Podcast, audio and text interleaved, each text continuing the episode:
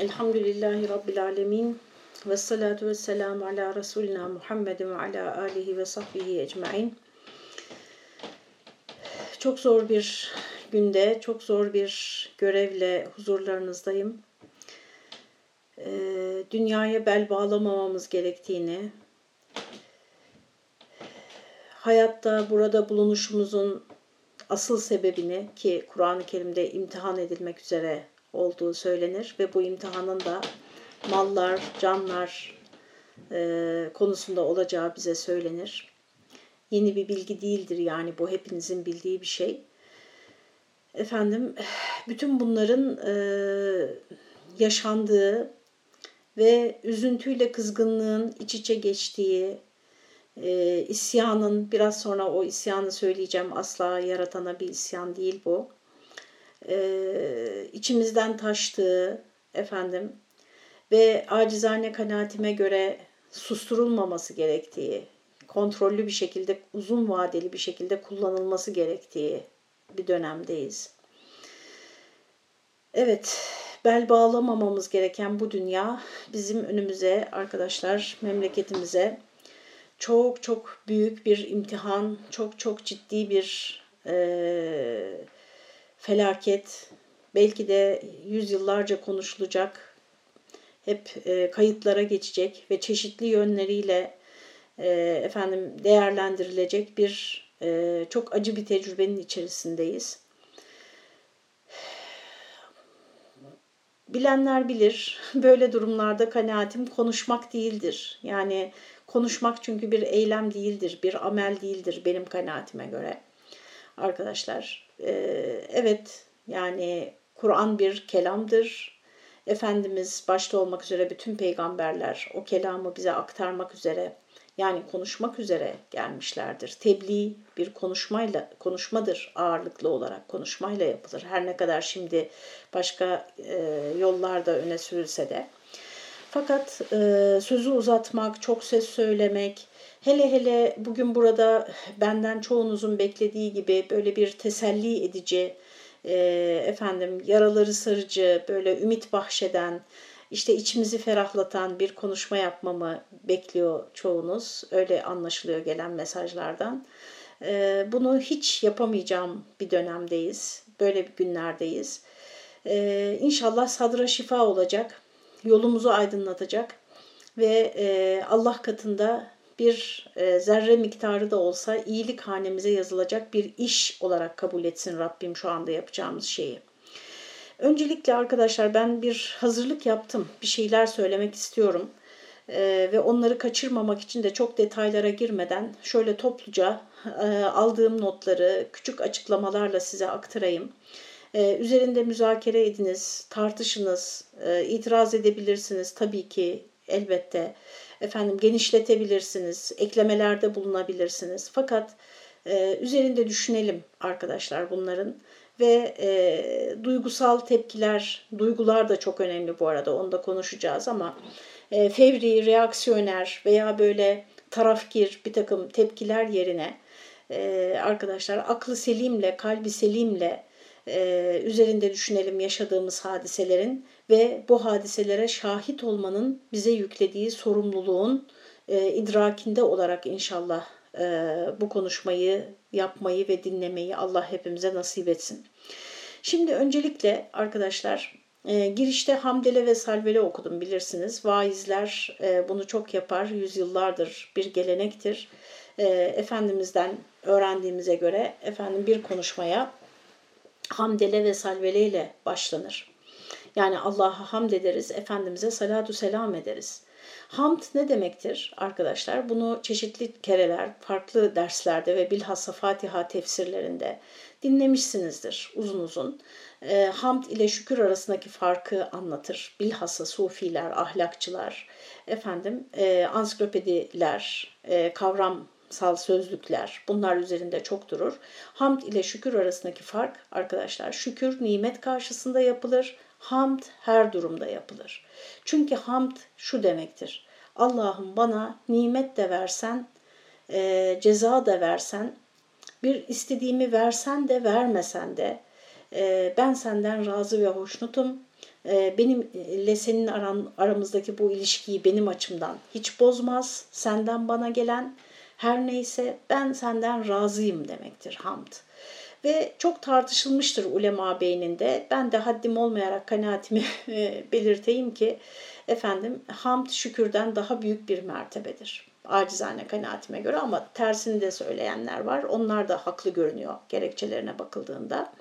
Neden hamd şükürden daha büyük bir mertebedir? Bilhassa günümüzde arkadaşlar. Çünkü e, bırakın böyle büyük bir felaketi yüzünde çıkan bir sivilce nedeniyle bile neredeyse yani tabii biraz burada karikatürize ediyorum. Rabbine küsen bir dönemde yaşıyoruz. İnsanların böyle küçük gerekçelerle Rabbine küstüğü, son derece kişisel baktığı hayata, sadece kendi penceresinden baktığı ve kendisi için doğru olanı Rabbinden daha iyi bildiğini düşündüğü herkesin e, böyle bir dönemde yaşıyoruz ve e, çok kolayca insanlar hem birbirlerine hem de yaratıcılarına küsüp sırtlarını çevirebiliyorlar, çevirebiliyoruz Allah korusun.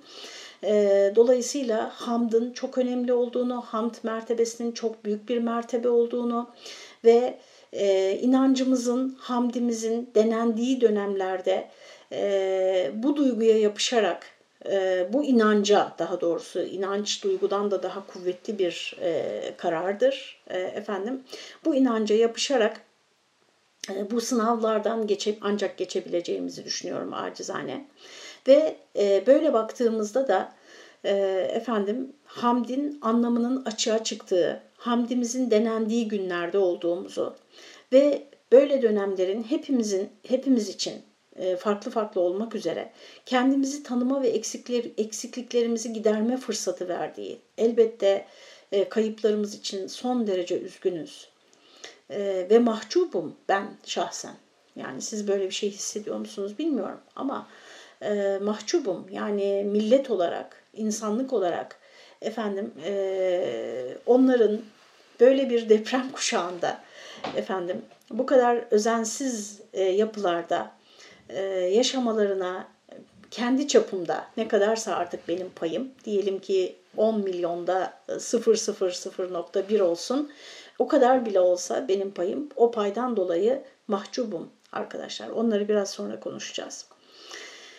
Allah böyle bir şeyin olmasına neden izin verdi? Mesela gençler, çocuklar, daha çocuk yaşta olanlar bunu daha çok soruyor. Ama e, ilk gün yani o tabii e, kendim de böyle biraz klostrofobik bir yapım olduğu için e, böyle hava alma ihtiyacım çok fazladır. Yani o yapın şeylerin katmanların, o beton katmanlarının altında kalan çocukları, yaşlıları, hastaları, efendim e, çocuğundan ayrı düşmüş. Yani şu anda tekrar o sahneleri gözünüzde canlandırmayayım. İnsanları e, hayal ettikçe zihnimde e, Allah Teala buna neden izin verdi? Nasıl izin veriyor yani? Hani şöyle düşünün sizin elinizde olsaydı mesela bu depremi yapmak ya da yapmamak böyle bir şeye izin verir miydiniz? Yani böyle bir depremin olmasına izin verir miydiniz? Ee, sanki hani haşa biz Allah'tan daha merhametliyiz, insanların lehine olan şeyleri ondan daha iyi biliyormuşuz gibi e, sorular geliyor içimize. Çoğumuz bunu dile getirmiyoruz e, bu soruları. Ya geçiştiriyoruz ya da çok kuvvetli cevaplarımız var. E, acizane kanaatim arkadaşlar, e, biliyorsunuz bunu e, hep yeri geldikçe söyler deprem uzmanları. Ben de ilk kez Miktat Kadıoğlu hocadan duymuştum. Onun da ismini yad ederek burada e, zikredeyim. Efendim e, demişti ki e, Yalova depremi olduğunda e, depremde kaç kişi vefat etti dedi, kaç kişi öldü dedi bize bir e, meslek eğitim grubunda. İşte herkes bir sayı söyledi 18 binden 50 bine kadar farklı farklı rakamlar. E, dedi ki hayır depremde sadece bir kişi öldü dedi. O da fay hattının üzerinde e, bir bekçi kulübesindeki bir fabrikanın bekçisi. Tam fay hattının üzerindeymiş bekçi kulübesi. Yarılınca içine düşmüş. Geri kalanlar dedi deprem yaşadıkları için değil, depreme uygun binalarda yaşamadıkları için öldüler dedi. Yani arkadaşlar Allah Teala bizi cezalandırmıyor. Bir defa bunu zihnimizden çıkaralım arkadaşlar. Bu kötülüğü biz kendi kendimize yapıyoruz eğer ortada bir kötülük varsa. Ee, o, onu tartışmıyorum. Yani zor bir durum. Yaşadığımız bu durumu biz kendi kendimize yapıyoruz. Fakat e, psikologlar şimdi onlar bana kızmasınlar e, ve böyle afet durumunda e, ilk e, günlerde en azından neler konuşulması gerektiğini tespit eden işin uzmanları bu tip muhasebelerin bu ilk günlerde yapılmaması gerektiğini söylüyorlar. Dolayısıyla ben onun üzerinde çok fazla durmayacağım ama e, yeri geldiğince de birkaç kere e, tekrar edeceğim. Çünkü arkadaşlar defalarca konuşacak değilim bu konuyu. E, üzerime düşen bu sorumluluğu işte az önce söyledim birkaç mil 10 milyonda 100 milyonda belki 0.0001 bilmiyorum bana düşen sorumluluk. Ama onu yerine getirmiş olmak için e, bunu birkaç kez daha söyleyeceğim arkadaşlar. Allah Teala yeryüzünü hareketli yarattı. Bunu biliyoruz ve yer kabuğu hareketlerinin ve diğer hareketlerin, atmosferdeki hareketlerin, okyanuslardaki hareketlerin dünyadaki yaşam için şart olduğunu da biliyoruz. Yani biraz jeoloji bilen, biraz fizik bilen bunları bize anlatıyor, coğrafya bilenler bunu bize anlatıyorlar. Ee, ve biz arkadaşlar ilk defa öğrenmedik bir deprem kuşağında yaşadığımızı. Biz deprem kuşağında yaşıyoruz. Ve e, tarihe baktığımızda işte ben zelzele maddesini okudum mesela ansiklopediden size de tavsiye ederim. Baktığımızda e, buna dair müstakil eserler verilecek kadar bu coğrafyada arkadaşlar İslam coğrafyasında e, büyük depremler yaşanmış. Bazılarına küçük kıyamet denmiş mesela. Öyle büyük depremler yaşanmış. E, evet o zamanlar belki bu kadar tedbir alın, alınamıyordu. E, ve nüfus da bu kadar fazla değildi. Ama arkadaşlar e, zamanla birlikte işte bilimler ilerledi, teknoloji ilerledi. Dolayısıyla e, Allah arkadaşlar bize bir kötülük murad etmedi. Onu bilelim Allah'ın bu yeryüzünde yarattığı doğa hareketleri, yer kabuğu hareketleri, atmosfer hareketleri, sulardaki hareketler az önce söylediğim gibi e, bizim için yaşam sebebidir, yaşam vesilesidir. E, biz onları doğru şekilde e, okuyup, doğru şekilde tanıyıp, e, ona göre kendimizi doğru konumlandırmak zorundayız. Bu da bizim kulluk görevimizdir arkadaşlar. Yani bir nehir yatağına işte ev yaptığımız zaman neler olduğunu gördük. Efendim bir e, sulu zemine değil mi? 3-4 e, metreden su çıkan e, sulak zeminlere bina yapılacağı zaman hangi şartlarla yapılması gerektiğini artık ben bile biliyorum yani. Düşünün hiçbir e, sayısal eğitimim olmamasına rağmen. Dolayısıyla burada insanın insana verdiği bir zarardır söz konusu olan. Şimdi arkadaşlar Halis Aydemir Hoca'nın çok güzel bir cümlesini dinledim bir konuşmasında. Diyor ki ee, başımıza bir kötülük geldiğinde başımıza yani bir istenmeyen bir hadise aslında kötülük demeyelim çünkü orada bile bir rahmet bir vardır içinde bir şey vardır yani bize e, bizim bulup çıkarmamız gereken başımıza istenmeyen bir hadise geldiğinde arkadaşlar o hadiseden yani o kötülükten diyelim daha kötü olan şey o hadisenin bizim Allah ile aramızdaki e, yakınlığı sona erdirmesi, bizi Allah'tan uzaklaştırması ve Allah'tan ümidimizi kesmemize sebep olmasıdır. Dolayısıyla arkadaşlar hepimiz e, zihnimizdeki tırnak içinde Allah tasavvurunu gözden geçirmek durumundayız. Bunu Esma Hüsna sebebiyle çok çeşitli kereler anlattım. E, çünkü e, bizim zihnimizdeki Allah anlayışıyla bu kim olursa olsun arkadaşlar yani bir Hristiyan da olabilir fark etmez. Cenab-ı Hakk'ın kendisini anlattığı Allah aynı değilse bizim o Allah tasavvurumuz bir yerden mutlaka fire verecektir arkadaşlar. Bir yerde mutlaka bir sarsıntıya uğrayacaktır. Bir yerde mutlaka bizi şüphelere düşürecektir. Neden? Çünkü Rabbini doğru tanımadığında elbette ki hadiseler, olan hadiseler senin zihnindeki Rab anlayışıyla örtüşmeyeceği için efendim e, dediğim gibi e, mutlaka e, yaşadığın herhangi bir hadise seni o tasavvurdan uzaklaşacaktır. Bu nedenle insanın Rabbini doğru tanıması yani onu Esma-i Hüsnasıyla ve kendisini anlattığı biçimde tanıması e, hayatın bütün iniş ve çıkışlarında kendisini doğru yere konumlandırması açısından son derece önemlidir arkadaşlar. E, konuşmamızın başlığını deprem kuşağında Müslüman olmak diye belirlemiştik. Arkadaşlar Müslümanlığın yani Allah'a inanan, Allah'ın gönderdiği peygamberlere, indirdiği kitaplara inanan, iman eden ve buna göre yaşamaya gayret eden e, bir kimsenin arkadaşlar e, Kur'an-ı Kerim'de yüzlerce defa neredeyse geçtiği üzere Allah'a karşı bir numaralı, Rabbine karşı bir numaralı vazifesi takva sahibi olmasıdır. Takvalı bir mümin olmasıdır. E, yani takva bir seçenek değildir arkadaşlar, bir emirdir. Vaciptir yani. Her birimiz takvalı olmak zorundayız. Peki nedir bu takva? Şimdi onun detaylarına girersem o saatlerce sürer. Ee, ama siz mutlaka ansiklopedilerden dediğim gibi kavramsal sözlüklerden bunları okuyun. Takva arkadaşlar hesap verebilecek şekilde yaşamak demektir. Yani hesabını verebileceğin bir ömür yaşamak demektir. O zaman deprem kuşağında Müslüman olmak, hadi düzeltelim, ekleyelim, takvalı bir Müslüman olmak ne demektir? Arkadaşlar deprem kuşağında yaşamanın sana yüklediği sorumlulukların hesabını verebilecek şekilde yaşamak demektir.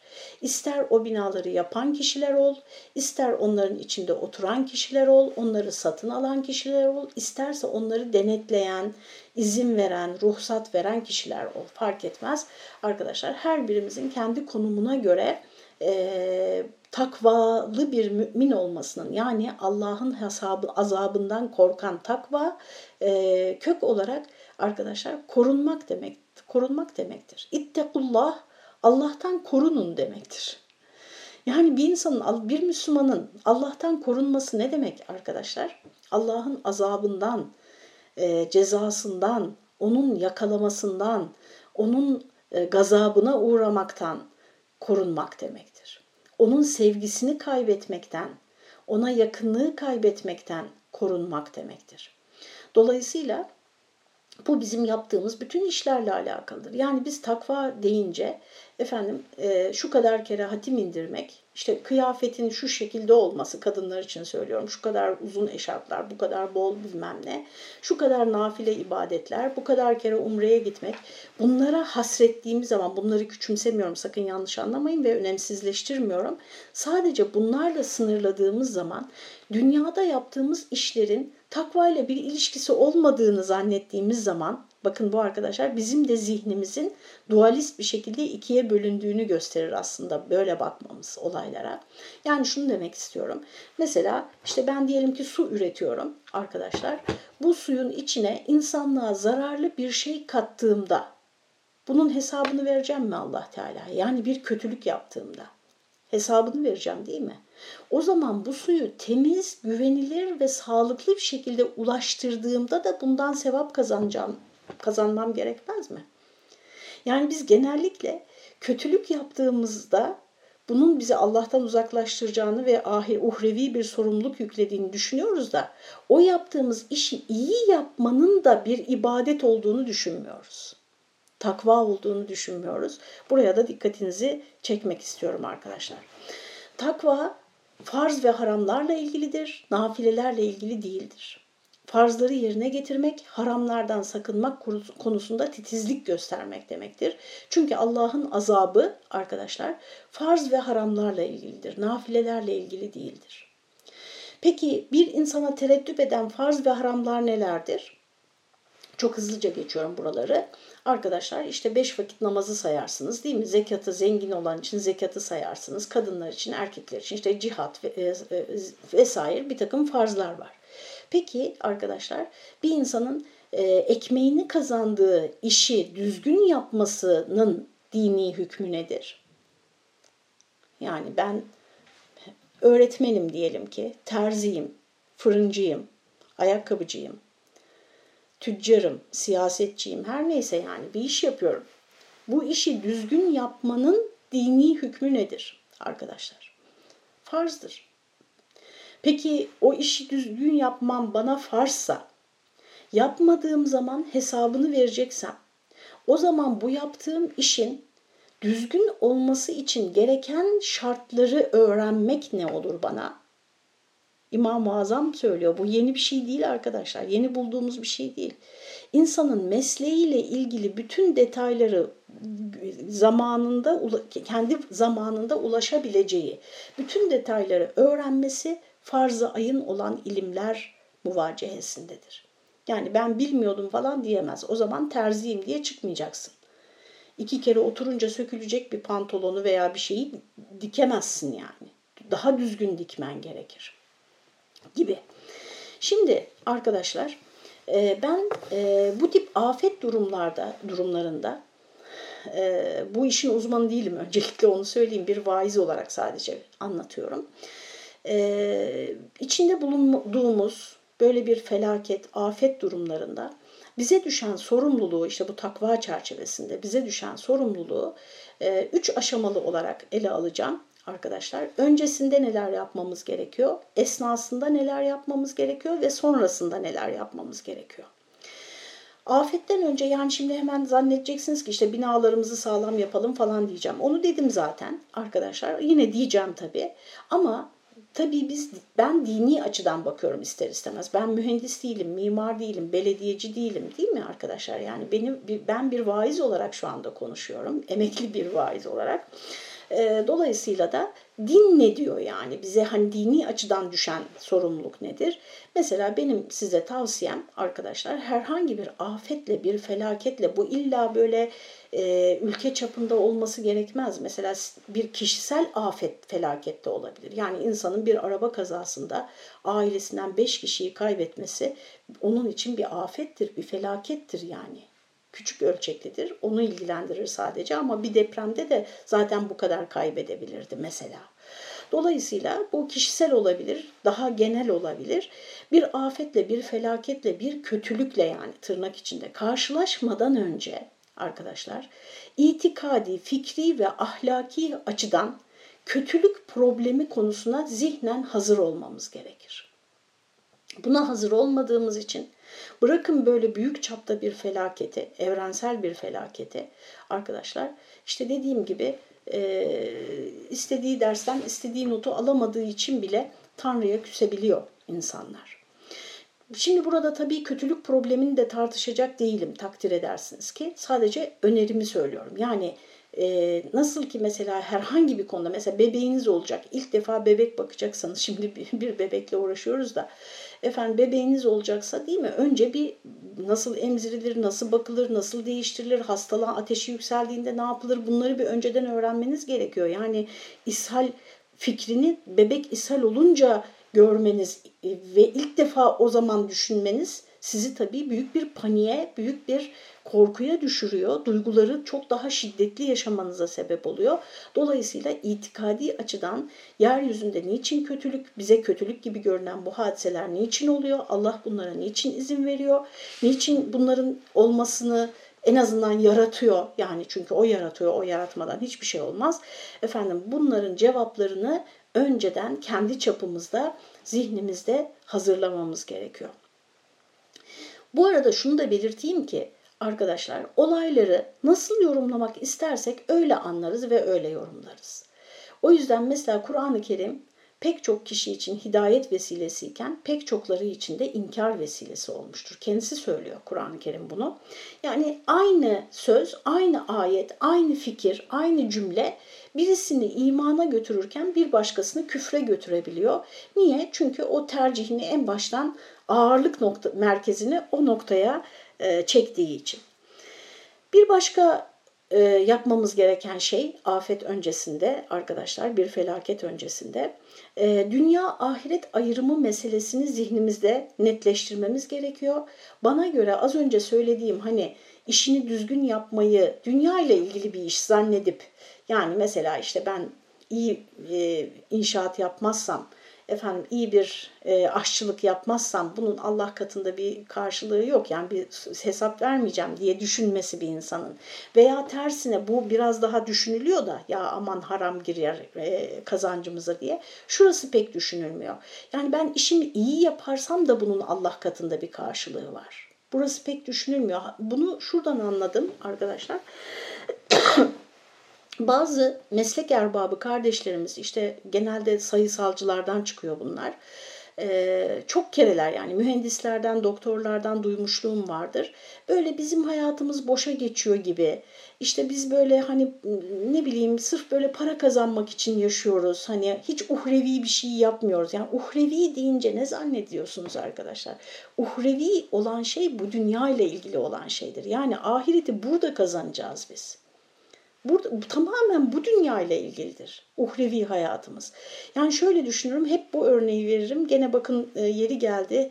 E, ben acizane şöyle düşünüyorum. Biz bu dünyada yaşarken arkadaşlar sismograf gibi bu örneği verdiğimi devam dinleyenler hatırlayacaklardır. Sismograf nasıl yer kabuğundaki hareketleri yeryüzünde bir kağıda çiziyorsa veya bir zemine çiziyorsa e, görmedim hiç bilmiyorum. Efendim ben de bu dünyada herhangi bir iş yaparken ticaret, alışveriş, komşumla ilişki, ailemle ilişki vesaire yani şu anda burada bu yaptığım iş herhangi bir iş yaparken öbür dünyada sismografla benim yaşayacağım yerler çiziliyor arkadaşlar.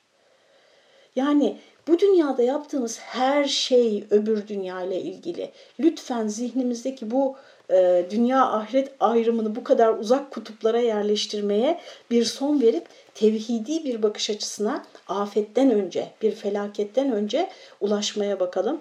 Bunun tabii sonucu da arkadaşlar eğer o tevhidi bakış açısına ulaşabilirsek yani benim bu dünyada yaptığım her şey bir ayakkabı yapıyorsam da bu ahiretle ilgili diye düşündüğümüzde arkadaşlar bunun tabii sonucu sorumluluk duygusu olmasıdır insanda. Çünkü hesap vereceğim. Ahiret demek hesap demektir.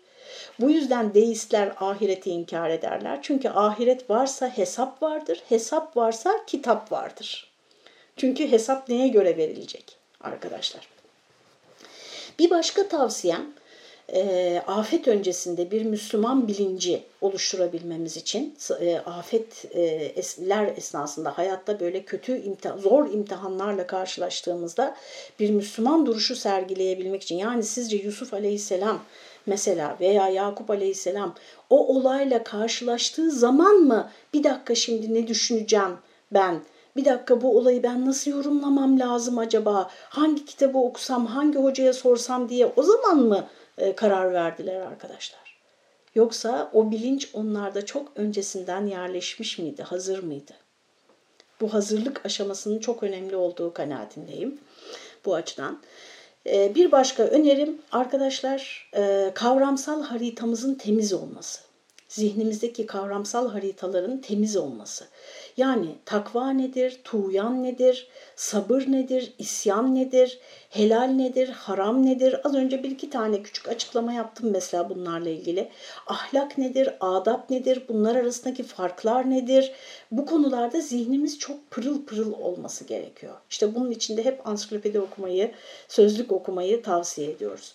Bir başka şey e, afet öncesinde yapmamız gereken yine burada biraz Zülfiyar'e dokunacağız arkadaşlar ama Efendimiz'den bir rivayet olacağı için kimsenin sesinin çıkacağını zannetmiyorum. E, Müslümanın iş görme anlayışı konusunda da kendimizi revize etmemiz gerekiyor arkadaşlar. Hangi işi yapıyor olursak olalım. Örnek yüzlerce kere anlattık. Peygamber işte anlatmakla bir şey olmuyor çok fazla yani. O yüzden e, bu işleri çok e, şey yapmıyorum. Amele bakmak gerekir yani arkadaşlar. Peygamber Efendimiz sallallahu aleyhi ve sellemin 6 aylık oğlu İbrahim vefat ediyor. Ve defnedilecek, mezar kazılıyor. Bak hemen hatırladınız çoğunuz. Çünkü biliyorsunuz yani o kadar çok anlattı ki bunu hocalar. Mezar kazılıyor. Ee, Peygamber Efendimiz sallallahu aleyhi ve sellem de e, orada murakabe ediyor e, işleri ve e, mezarın dibinde, zemininde bir böyle kabartı veya bir çukur, böyle bir düz olmayan bir e, kısım var yani kenar bir yerde. Peygamberimiz diyor ki orayı düzeltin diyor, işaret ediyor kazanlara. Allah razı olsun o sahabeden. Bu soruları sormasalar, bu itirazları yapmasalar biz nasıl öğreneceğiz arkadaşlar? E, ben olsam mesela hiç sesimi çıkarmadan düzeltirdim. Peygamber düzelt demiş. O sesini çıkaranlar öğrenmemize çok büyük e, payları var yani. E, diyorlar ki ya Resulallah onun ölüye de zararı yok diriye de. Yani kenarda kalıyor. Ölüyü zaten buraya koyacağız. Sonra da üstünü toprakla örteceğiz zaten. Zaten orası örtülecek yani. Ne olacak ki biraz eğri olsa diyorlar. Tam bakın bugün için gerekli. Bu da bugün için değil, bugünden önce bunu içselleştirmemiz ve buna göre yaşamamız gerekiyordu. Yani peygamber ahlakına göre yaşama arkadaşım. Allah'a Allah'tan takva sahibi bir mümin kul olarak yaşama. Ondan sonra da Allah'tan şikayet et. Çok büyük tutarsızlık var burada. Efendim e, Peygamberimiz sallallahu aleyhi ve sellem buyuruyor ki evet diyor ölüye de zarar yok diriye de zarar yok. Yani hiç zararsız bu hata. Kimseye bir zararı yok bu hatanın. Bakın ama hata. Fakat diyor kul bir iş yaptığı zaman Allah sadece o işin en güzel şekilde yapılmasından razı olur. Başka bir şekilde o işten razı olmaz diyor. Buna da ben arkadaşlar acizane ben değil de bütün alimlerimiz söylemiş ama ben biraz hani böyle formülleştiriyorum. İhsan ahlakı diyorum arkadaşlar. İhsan ahlakı. İhsan en üst mertebedir Müslümanlıkta. Peygamber Efendimizin meşhur Cibril hadisine göre ve iki anlamı vardır. Bir, güzel şeyler yapmak. İki, yaptığın her şeyi güzel yapmak.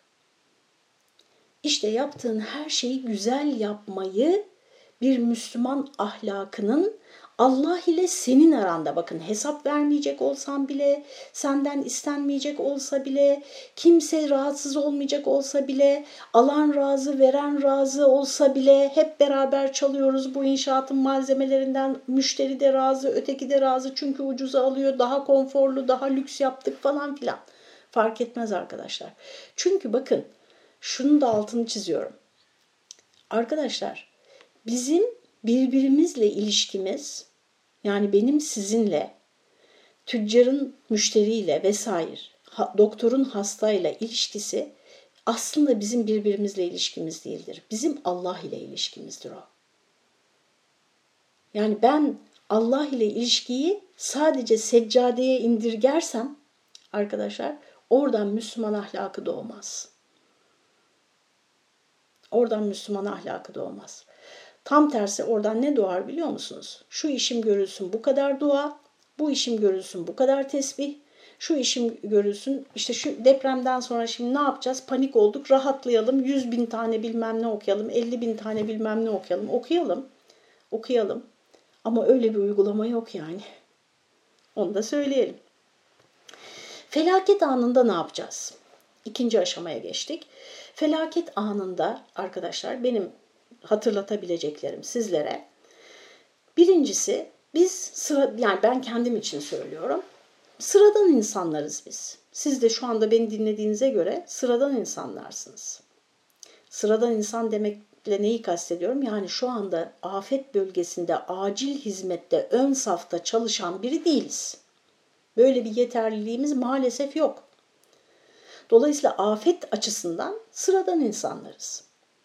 Biz sıradan insanlar arkadaşlar o afette e, hizmet edenlere yardım edebiliriz, yardımcı olabiliriz, destekleyebiliriz. Peki bu yardımı ve desteği nasıl yapmalıyız? Altını çiziyorum. Koordinasyonla. Koordinasyonla arkadaşlar. Onu onu anlatmak da bana düşmez. Bir Müslüman ahlakının afet anında yapması gereken bir başka şey bu afet isterse bir savaş olsun arkadaşlar. İsterse doğal afet olsun, isterse başka bir şey olsun fark etmez. Arkadaşlar haberleri yayma konusunda aşırı derecede titiz olması gerekir. Her zamankinden daha titiz olması gerekir. Haberleri yayma konusunda. Daha önce başka vesilelerle söyledim arkadaşlar. Kaç tane içinde bulunmaktan çok mutlu olduğum WhatsApp grubundan çıkmak zorunda kaldım. Yani zorunda kaldım derken mecbur öyle hissettim kendimi. Niye biliyor musunuz? Çünkü defalarca uyardığım halde hadis olmayan şeyleri hadis gibi aktarıyorlar. Ben hangi birini düzelteceğim, hangi birinin kaynağına bakacağım yani. En sonunda dedim ki ben burada durduğum sürece buna bunu onaylamış oluyorum yani. Arkadaşlar bu konuda size şu anda uzadı biraz anlatmaya vaktim yetmeyecek. Hucurat suresinin 6. ayetini ve Nisa suresinin 83. ayetini hatırlatıyorum. Bir haber duyduğunuzda o haberi teyit etmeden gerekli otoritelerden teyit etmeden ne olursa olsun bu sağlıklı beslenme ile ilgili olabilir, yemek tarifi olabilir fark etmez arkadaşlar.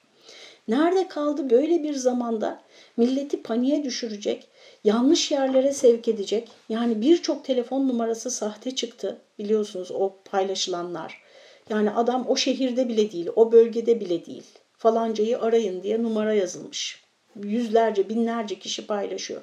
Peki niye paylaşıyoruz? Bunların muhakkak bu dönemden sonra bunlar tezlere konu olacak çalışmalar. Arkadaşlar çünkü ne yapıyoruz biliyor musunuz? Biz yani ben kendim için söylüyorum, sizi tenzih ederim. Bizler tatlı su balıklarıyız arkadaşlar. Evimizin sıcak konforundan çıkmadan, işte çayımız, kahvemiz neyse yani ki çoğumuzun içi almıyor ama gene iyi kötü e, imkanlı çoluğumuz çocuğumuz yanımızda. E deprem olmuş, büyük bir felaket olmuş, bir şey yapmalıyım. Peki ne yapmalıyım? Gelen bütün mesajları forward yapayım.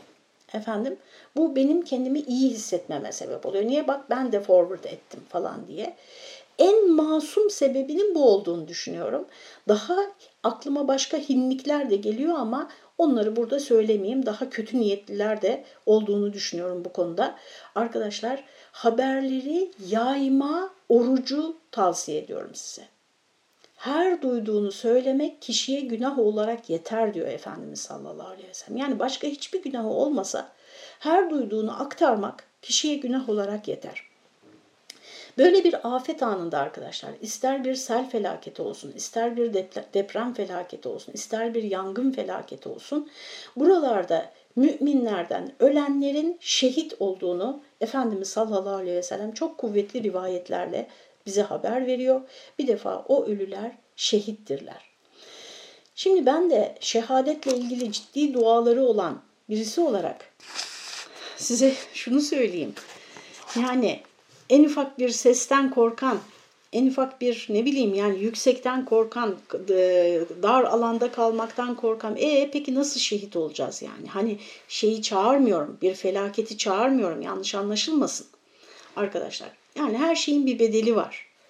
Ve Allah Teala onların bu yaşadığı felaketi asla zayi etmeyecek. Arkadaşlar Allah katında en ufak bir fark bile kıyamet günde fark olarak karşımıza çıkacak. Ön, ha, onu da söyleyeyim. Ahirete inanmayan bir insanın veya o inanç çok zayıf olan, böyle böyle kriz anlarında hatırına bile gelmeyecek kadar çok arkalarda kalmış olan birinin bunları kaldırması çok zor. Orada çok profesyonel yardımlar, destekler gerekiyor. Ömür boyu e, efendim belki de destek almaları gerekiyor. Ama ahirete inanan bir insan için o da zorlanıyor arkadaşlar. Kuvvetle inanan bir insan için. Bunu e, önceki depremlerde sahada çalışan psikolog arkadaşlarımızdan dinlemişliğimiz vardır. Yani Allah verdi, Allah aldı diyor. Kul Allah'ın, mal Allah'ın, dünya Allah'ın diyor. E, bu inancı işte çok önceden beslemek gerekiyor. Arkadaşlar ahiret inancı akıl ve ruh sağlığımızın garantörüdür ahiret inancı zeki insanların delirmesini engeller arkadaşlar. Ruhu hassas olan insanların, hassas ruhlu, kalbi ince, rikkatli kalbi olanların delirmesini, çıldırmasını engeller. Ahiret olmasa bu dünya hiç çekilmez, hiç katlanılmaz. Onun için e, ölenlerin şehit mertebesinde olduğunu bilmek, herkesin niyetine göre haşrolacağını bilmek bizim için çok büyük bir teselli sebebidir. Bir de bu afet esnasında arkadaşlar bir, takım kötü niyetli insanlar, işte yolsuzluklar, hırsızlıklar, bir takım şeyler falan oluyor. Ee, ansiklopedide zelzele maddesini okursanız eğer orada da göreceksiniz tarihte de olmuş. Hep böyle diyoruz işte çok kötü bir zamandayız, çok kötü ahlak bozuldu bakın neler yapıyor insanlar. Arkadaşlar bugünün geçmişten farkı her şeyin çok fazla afişe olmasıdır. Çok kolay yayılmasıdır ve gözümüzün önünde olmasıdır. Böyle olduğu için biz hani kötülüklerin çoğaldığını zannediyoruz. Bir de tabii ilginç bir şey bu insanoğlunun fıtratında var. Mesela bir romanda bile işte ya cinayet olması gerekiyor ya zina olması gerekiyor ya işte fuhuş olması gerekiyor ya ne bileyim başka bir şey, bağımlılıklar bir şeyler bir takım kötülükler olması gerekiyor okunabilmesi için. Bir filmde böyle süt liman her şey huzur verici böyle bir film hani olay yok yani kim seyreder kim okur değil mi? Dolayısıyla insanoğlunun böyle kötülüğü e, kötülüğün reklam değeri var yani haber değeri var. Kötülük çok anlatılıyor. Yoksa kötülük çok fazla değil. iyilik daha fazla dünyada. Ve ansiklopedide bile depremlerden sonra zelzele, deprem zenginlerinin ortaya çıktığını mesela söylüyor. Kaynaklar bunları kaydetmişler, yazmışlar. Yani bu hep olan bir şey. Onu demek istiyorum.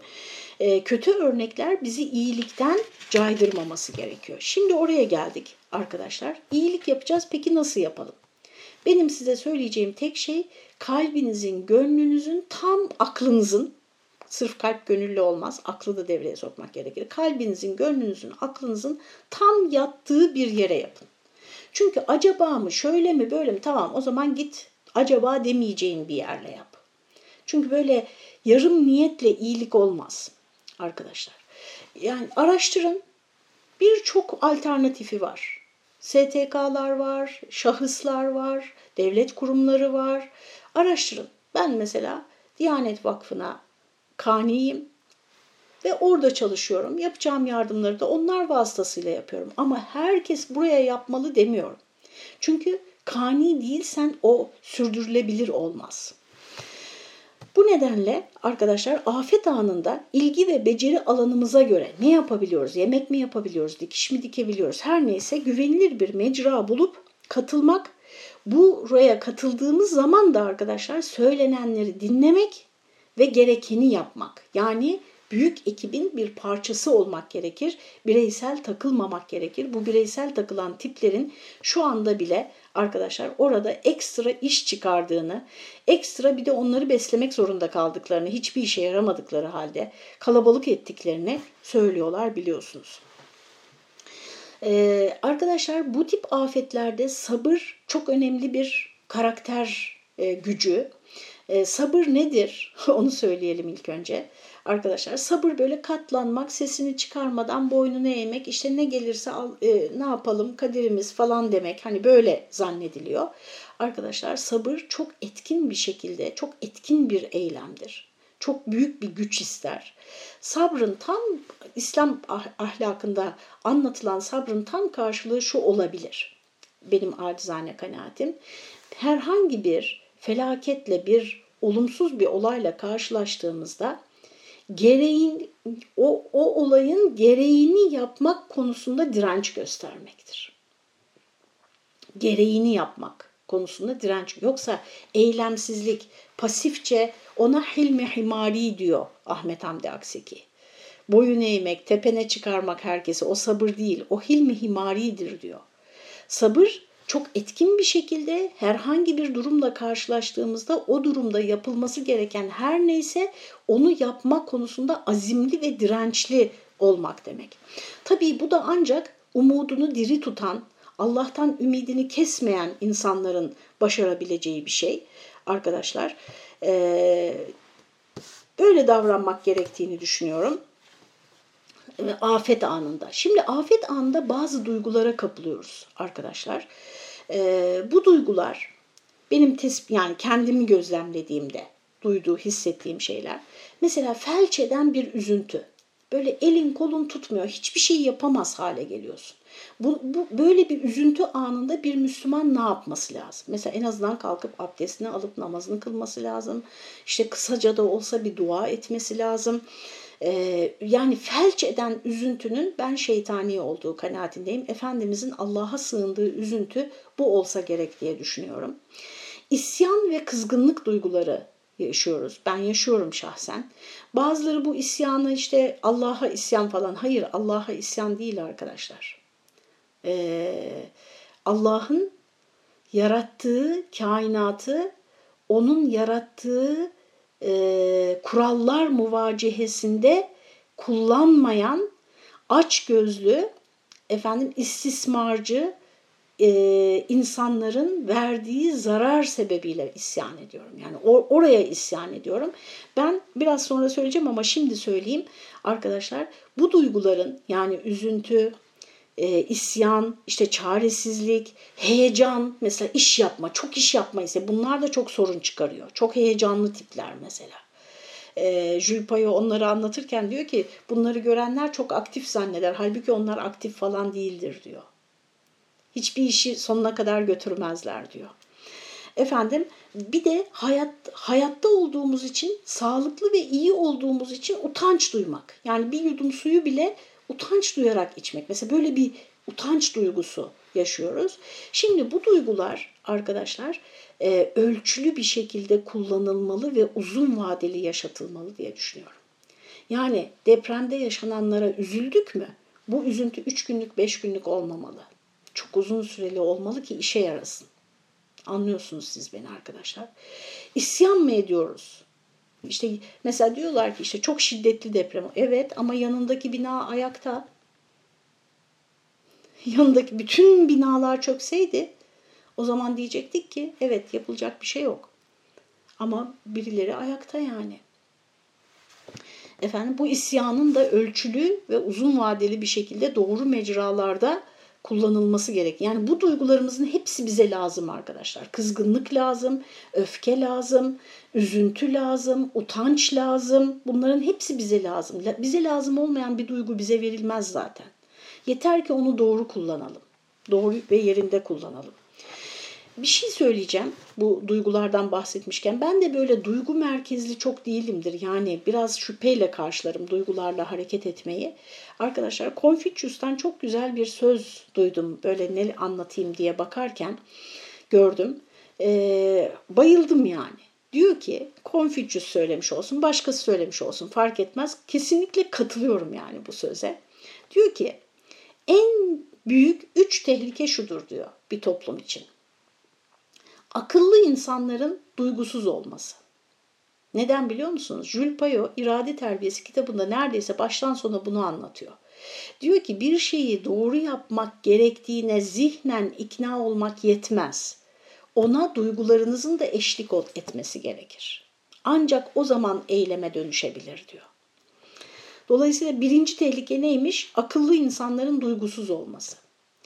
İkincisi duygulu insanların etkisiz olması. Bir şeye güçleri yetmiyor. Niye yetmiyor? Onu da söyleyeyim arkadaşlar. Parantez açıyorum burada Konfüçyüs'a. Bakın ne cesaret yani bir eklemede bulunuyorum. Çünkü vasıfsızlar. Çok duygulu olabilirsin. Vasıfsızsan hiçbir etkin yoktur.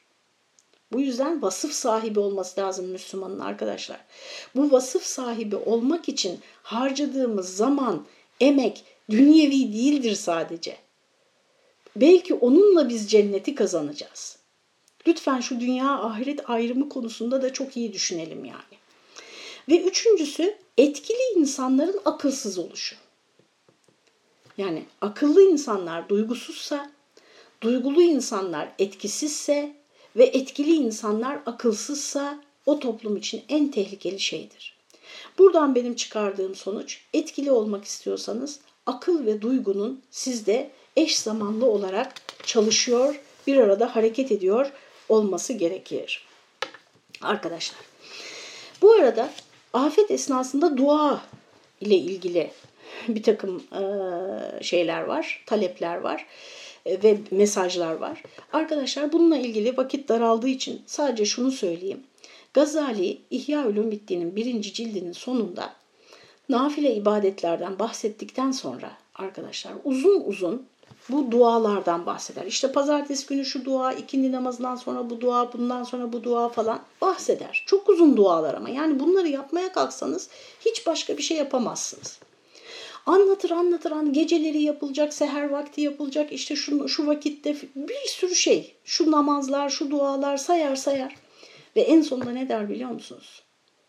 Bayıldım işte Gazali onun için büyük adam. Diyor ki arkadaşlar bu saydığımız dualar insanlığa faydalı olacak hiçbir iş yapamayacak olan kişiler içindir diyor. Eğer insanlığa faydalı olacak bir iş yapıyorsanız diyor. İşte orada öğretmen, muallim birkaç örnek veriyor. Aşçı, mahçı, fırıncı falan. O işi yapmanız bu duaları yapmanızdan daha faziletlidir diyor. Şimdi peygamberimizin depremde okunacak duaları diye böyle dua bir iki tanesine baktım Allah Allah yani bildiğimiz iki tane meşhur duası var peygamberimiz. Birisi herkes biliyor. Bismillahillezî la yadurru ma'asmihi şey'un fil ardı ve la fis sema ve huves semi'ul. Bu kadar. Şimdi bu şimdi hiçbirimize yetmiyor arkadaşlar. Ne yani koca peygamber bir cümle yani bir satır mı dua etmiş? Olmaz. Biz yüz bin tane bilmem ne okuyacağız.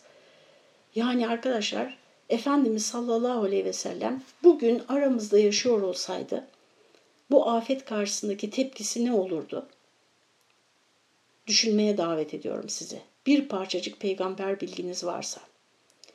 Bir de yine Efendimizin işte yanarak ölmekten, boğularak ölmekten, toprak altında kalarak ölmekten Allah'a sığınırım diye gene o da 3-4 satırlık bir duası var. Ee, Ali Yülkari'nin Hizbul Azam'ında bunlar var zaten daha önce defalarca söyledim. Ve arkadaşlar Peygamber Efendimiz bu duaları, bak altını çiziyorum. Sizi yanıltmak istemem asla. Ben de vebale girerim.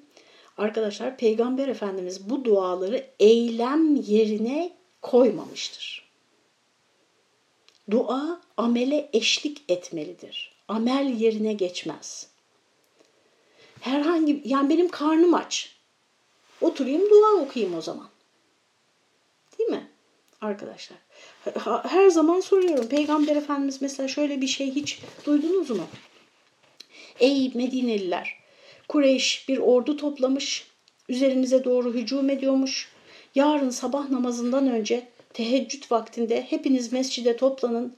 Şu kadar 500 tane Fetih suresi okuyalım. Şu kadar tane salat-ı tefriciye okuyalım. Allah bu düşmanı def etsin. Bunu Filistin için söylüyordum. Ya yani tamam hiçbir şey yapamayacak olan dua etsin. Bakın ne dedi Gazali? Hiçbir şey yapamayacak olan dua etsin. Dua etmesini asla demiyoruz. Fatiha okusun. En tesirli dualar en çok bilinen dualardır. Salavatları okusun, efendim peygamberimizin dualarını okusun. Ama arkadaşlar eylem, eylem, eylem. Fiili dua olmadan kavli dua bana göre benim kanaatim yani utanç vericidir. Sağlıklı bir insan için, aklı başında olan bir insan için. Afet sonrasında yapmamız gerekenleri de birkaç başlıkla sayacağım. Arkadaşlar çok kısa bir zamanım kaldı. Birincisi ibret almak yaşananlardan. Kim ibret alacak arkadaşlar? Öncelikle sebep olanlar. Buna kimler artık payı varsa ben kendi payımı söyledim.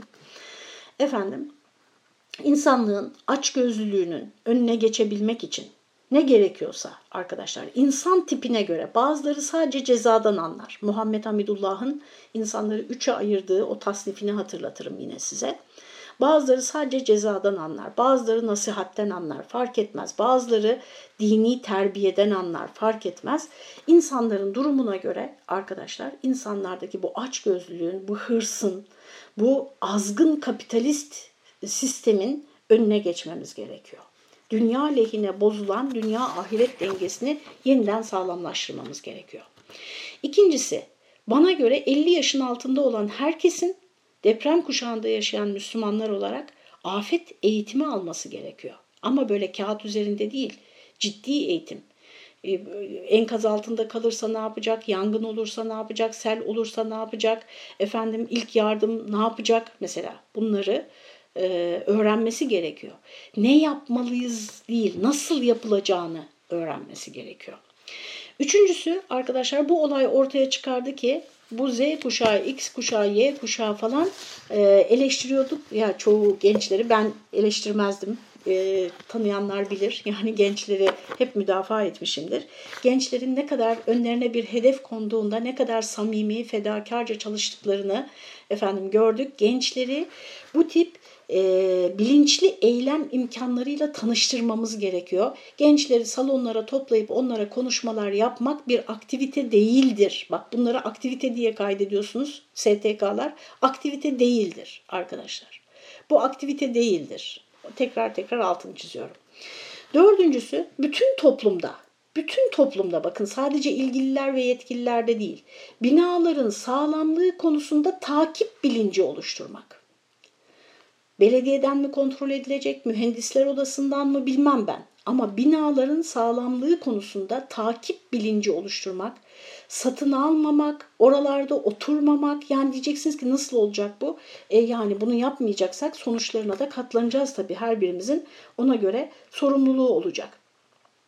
İnanç, ibadet ve ahlak açısından kendimizi gözden geçirip küçük de olsa arkadaşlar sürdürülebilir güzel alışkanlıklar kazanmak. Mesela sadaka, düzenli sadakalar, sadakaların sadece çok heyecan anlarına e, e, sıkıştırılmaması. Efendim şehirleşme konusunda takipler yapmak vesaire bunları söyledim arkadaşlar. Son olarak son sözlerimi söyleyeyim. Arkadaşlar Dünya fanidir. Dünyaya bel bağlanmaz. Bu dünya için yaptığımız her şey e, ister iyi ister kötü dünyada da karşımıza çıkabilir ama ahirette kesinlikle karşımıza çıkacak ve biz bu dünya için yaptığımız her şeyden e, sorumlu olacağız. İnsana insan lazım. Bunu unutmamak gerekir. Yakınınızdakilerle iyi geçinin. Yakınınızdakiler, en yakınınızdakiler muhtaç olacağız onlara yeri geldiğinde. Uzaktan dost yetişene kadar yakından düşman yetişirmiş sözünü unutmayın. Gençleri bomboş zannetmeyin. Arkadaşlar gençlere güzel sorumluluklar, güzel bilinçler, güzel eylem planları verdiğinizde onlar harika işler ortaya koyacaklar ve gelecek çok daha güzel olacak onların o bilinçliliği sayesinde umarım. Yani yaldızlı, parlak, çok geniş evlerde oturmak yerine sağlam, daha küçük evlerde oturmayı belki ekonomik açıdan efendim tercih edecekler. Ve son olarak arkadaşlar İhsan Fazlıoğlu hocanın bir sözüyle bitireyim. Çok sevdim bu sözü. Bunu belki hani düşünürsünüz. Ee, bir e, önünüze bir e, teklif sunmuş oluyorum. Diyor ki İhsan Fazlıoğlu hoca, insan yaşamında bir kez olsun kendine şu soruyu sormalı ve cevabını vermelidir. Sahip olduğum her şeyi yitirdiğimde beni ayakta tutacak olan şey nedir? Arkadaşlar. İşte hepimiz yatırımı oraya yapmalıyız. Velhasıl. Allah'a emanet olunuz. Cenab-ı Hak yardımcımız olsun. Yardımcımız olsun. Her şeyden önce liyakat versin bize. Aklımızı, fikrimizi, kalbimizi, duygularımızı en doğru şekilde yönlendirebilmeyi, yönetebilmeyi nasip etsin. Ee, ve böyle ucuz kahramanlıklar değil, uzun vadeli, sabırlı, ihsan ahlakı ortaya koyacak müminler olabilmeyi bizlere nasip etsin. Allah'a emanet olunuz. Tekrar Ayşe Hanım'a teşekkür ediyorum bu imkanı verdiği için.